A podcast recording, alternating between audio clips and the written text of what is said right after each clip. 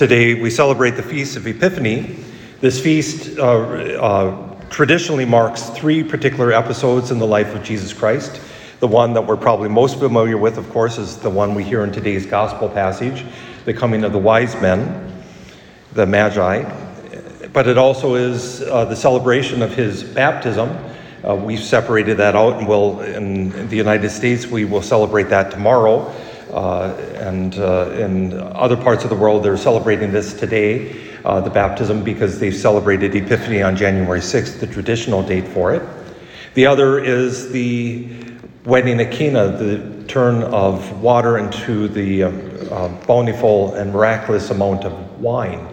Not only wine, but the very best of wine.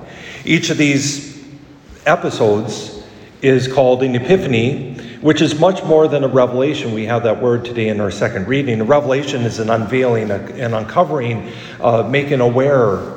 But epiphany is, is something a little bit more beyond that. And it really has to do with shining upon, a sudden dawning, perhaps.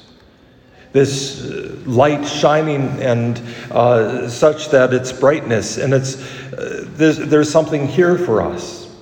Uh, these, by the way, are not the only three epiphanies that we have in the, the Gospels. Again, those are the ones that are most uh, recognized and, and formally called that. But I would dare say the Transfiguration was an epiphany, as literally as light shone upon Jesus Christ, light shone out of him, and he was transfigured in their midst. And perhaps an epiphany of the Last Supper, and the epiphany of the resurrection. This revelation in a magnificent way. Each of them has a connection and it shows God's breaking through, God's trying to get our attention, or getting, getting the attention of someone anyway. And I have to admit, in these 12 short verses that we have in today's gospel passage, there's probably a lifetime of homilies. I joked last night that we could be here until next Epiphany or until Jesus Christ comes again. And I have a feeling if I tried to preach at all, you would be praying very, very hard that Jesus would come again. Because there's so much here, there's so many little questions that we could ask, so many various points we could take off. Who are the Magi, for example? They're, they're only mentioned in two specific areas of the Gospel or of the New Testament, here in Matthew and in the Acts of the Apostles and there the word is usually translated sorcerer or magician. In fact, we do get the word magic, magic from magi. Uh, but it isn't that they were magicians in the sorcery sense, but they were learned men. Men, uh, well, maybe women too, but uh, in particular, maybe men because it's masculine. Men of uh, some wealth, they had to be of some wealth because they were scholars. In order to be a scholar, you have to have somebody provide you food or be self, uh, self-providing. And the Magi uh, most likely came from uh, modern day Iraq, uh, at that time Babylon. Some have suggested maybe Persia, uh, modern day Iran. Uh, and that's quite possible. We don't know exactly for sure. But we do know that the Persians and, recognized the description of the Magi uh, instead of uh, destroying the church of the, of the Nativity, they saw in the mosaics themselves. So, uh, whether that was purposeful or not, we don't know. But the Magi, there's something here. They were students, not typically the ones that would go out uh, traveling. They, you know, so uh, the uh, image of Indiana Jones comes to mind. You know, the, the scholar who goes on great adventure. That's not them. They were just scholars, students. And yet they see something in the sky, something so wonderful, magnificent, that they know they have to go. They can't stay in their places of study. They can't stay in their libraries with all their books and all their comfort, but rather had to give it all up and travel how many days, maybe weeks, maybe months to travel to go and see this newborn king. And when they get there, they, they lose sight, and, and uh, often I, I've heard the joke, and maybe you have too, that if they were really wise men, they would have brought, brought uh, useful gifts. If you remember back last year or the year before, I shared how uh, gold, frankincense, and myrrh were indeed useful, myrrh especially as a diaper rash ointment, or it's used in funeral, funeral rites, and, and frankincense is a deodorizer, and it's used in prayer, and gold, of course, money, and this kingly connection. But we know they're wise because he stopped and asked directions. We know they're wise because he stopped in, in the most logical place to find the king of the Jews, in Jerusalem. After all, Jerusalem was the center of the kingship. And in the United Kingdom, united under David and Solomon, that's where you found the king, not in some place somewhere far away. And so there they stop and they ask Herod the Great, this is not Herod the Tetrarch that we hear later, especially at Christ's crucifixion. This is Herod the Great, his father. And Herod the Great was a little paranoid. He was afraid of being supplanted. And uh, perhaps, you know, there's a whole homily in there or two, uh, perhaps there's with good reason. He was not the legitimate king of the Jewish people. In fact, he wasn't even Jewish by law. He was put there by Rome as a puppet king. And he protected that kingship with an iron fist. Uh, uh, both Herod the Great and Herod the Tetrarch uh, would pe- put people to death just for questioning him. Herod the Great put uh, people to death in most horrible ways to protect his kingship. And so he's terrified and troubled. And he asks the scholars, Where is the king to be born? And they respond to Bethlehem. Now, anyone that knows Old Testament knows, of course, you would find a king in Bethlehem.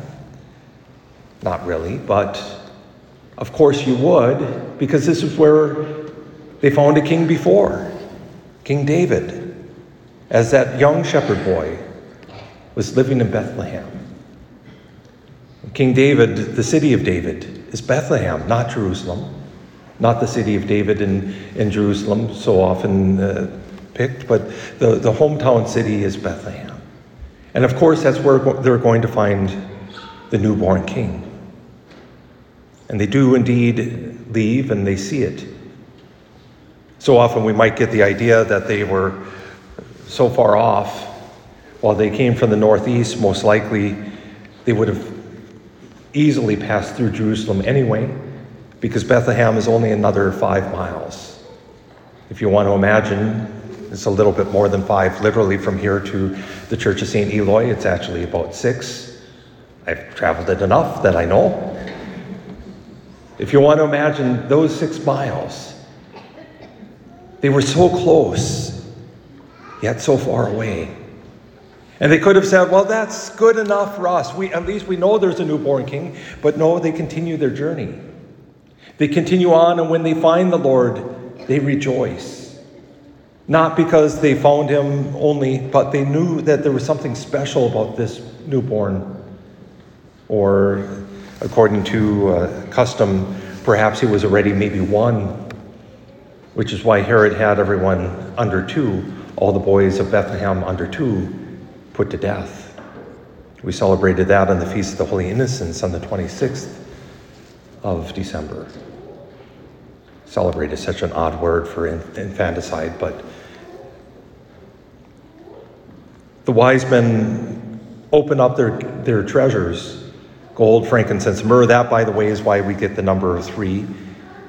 And these are kingly gifts, which is perhaps why we call them kings. And I'm not necessarily upset that, that we sing in a little bit, we're going to sing We Three Kings, such a nice Epiphany song. But but uh, again, they probably weren't kings in the in the, the traditional sense, but they were the wise and the learned, the ones who came, the first ones who came of, of the intelligentsia, those who had power and authority.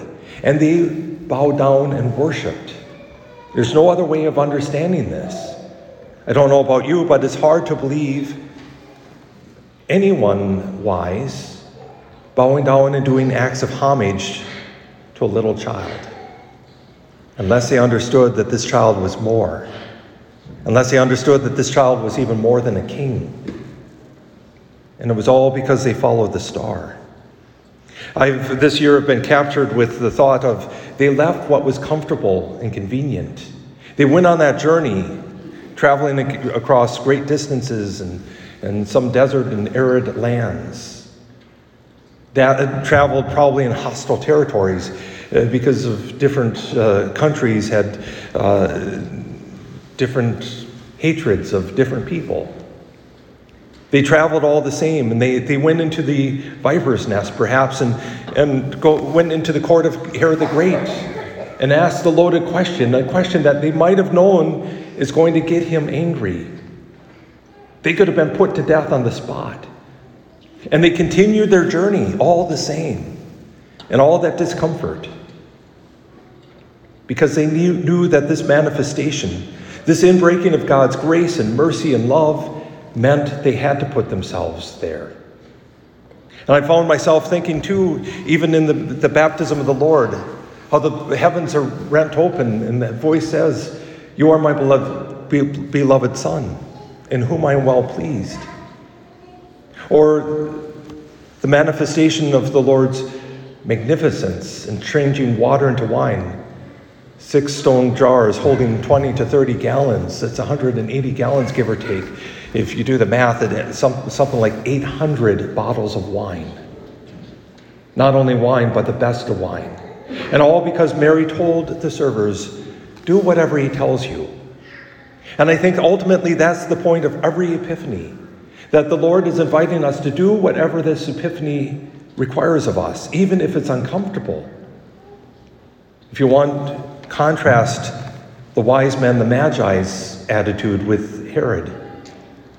Well, Herod, we know, doesn't, didn't want to come and worship, he wanted to come and murder, but all the same, he wasn't going to leave his castle, his palace. He wasn't going to leave his place of comfort to even find the one who threatened him so. Those who do find him. Those who do find the Lord and find him breaking through in our darkness, breaking through with the light that he comes to bring. We need to get accustomed to being uncomfortable. I think. And, and I know these are, these are uh, words that challenge, but uh, these, these last years I've come to understand how, how necessary it is. We, we are creatures of comfort, aren't we? Well, we like our nice warm showers and our warm beds and our cars that start up right away and, and our houses and all those things, and, and it's all fine and good. But sometimes in our comfort, we forget that the Lord does not, did not create us for comfort. It's one of my favorite quotes of Pope Benedict. He said, The world promises you comfort, but you were not made for comfort. You were made for greatness. The greatness comes when we recognize how God wants our attention. And more particular in this, this day and this year, I encourage us, especially in this Feast of Epiphany, to see how the manifestation of Christ is made present again to us in this Eucharist. Oh, it's veiled in what looks like bread and what looks like wine. But as we come forward and receive Him in this Eucharist, we are receiving something more than what our eyes can tell us. And we need to respond in love, saying, Yes, Lord, I believe you are present in this Eucharist. As I say that, I have to correct myself. I believe you are this Eucharist.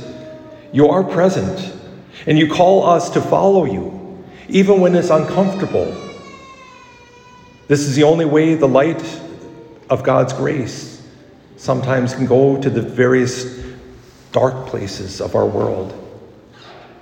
We as a church, as members, need to take the light of Christ to those places. Fulton Sheen, soon to be, I hope, saint, said, Of course, the wise men would go home by a different way. No one encounters the Lord and leaves the same. And I think that is true for us. Let us encounter the Lord this day and to leave changed, to leave by another way, because we need to take the light that we receive here to the various parts, to the various wounded, to the hurting, to the lost, to help them find that Christ is indeed made manifest for them too.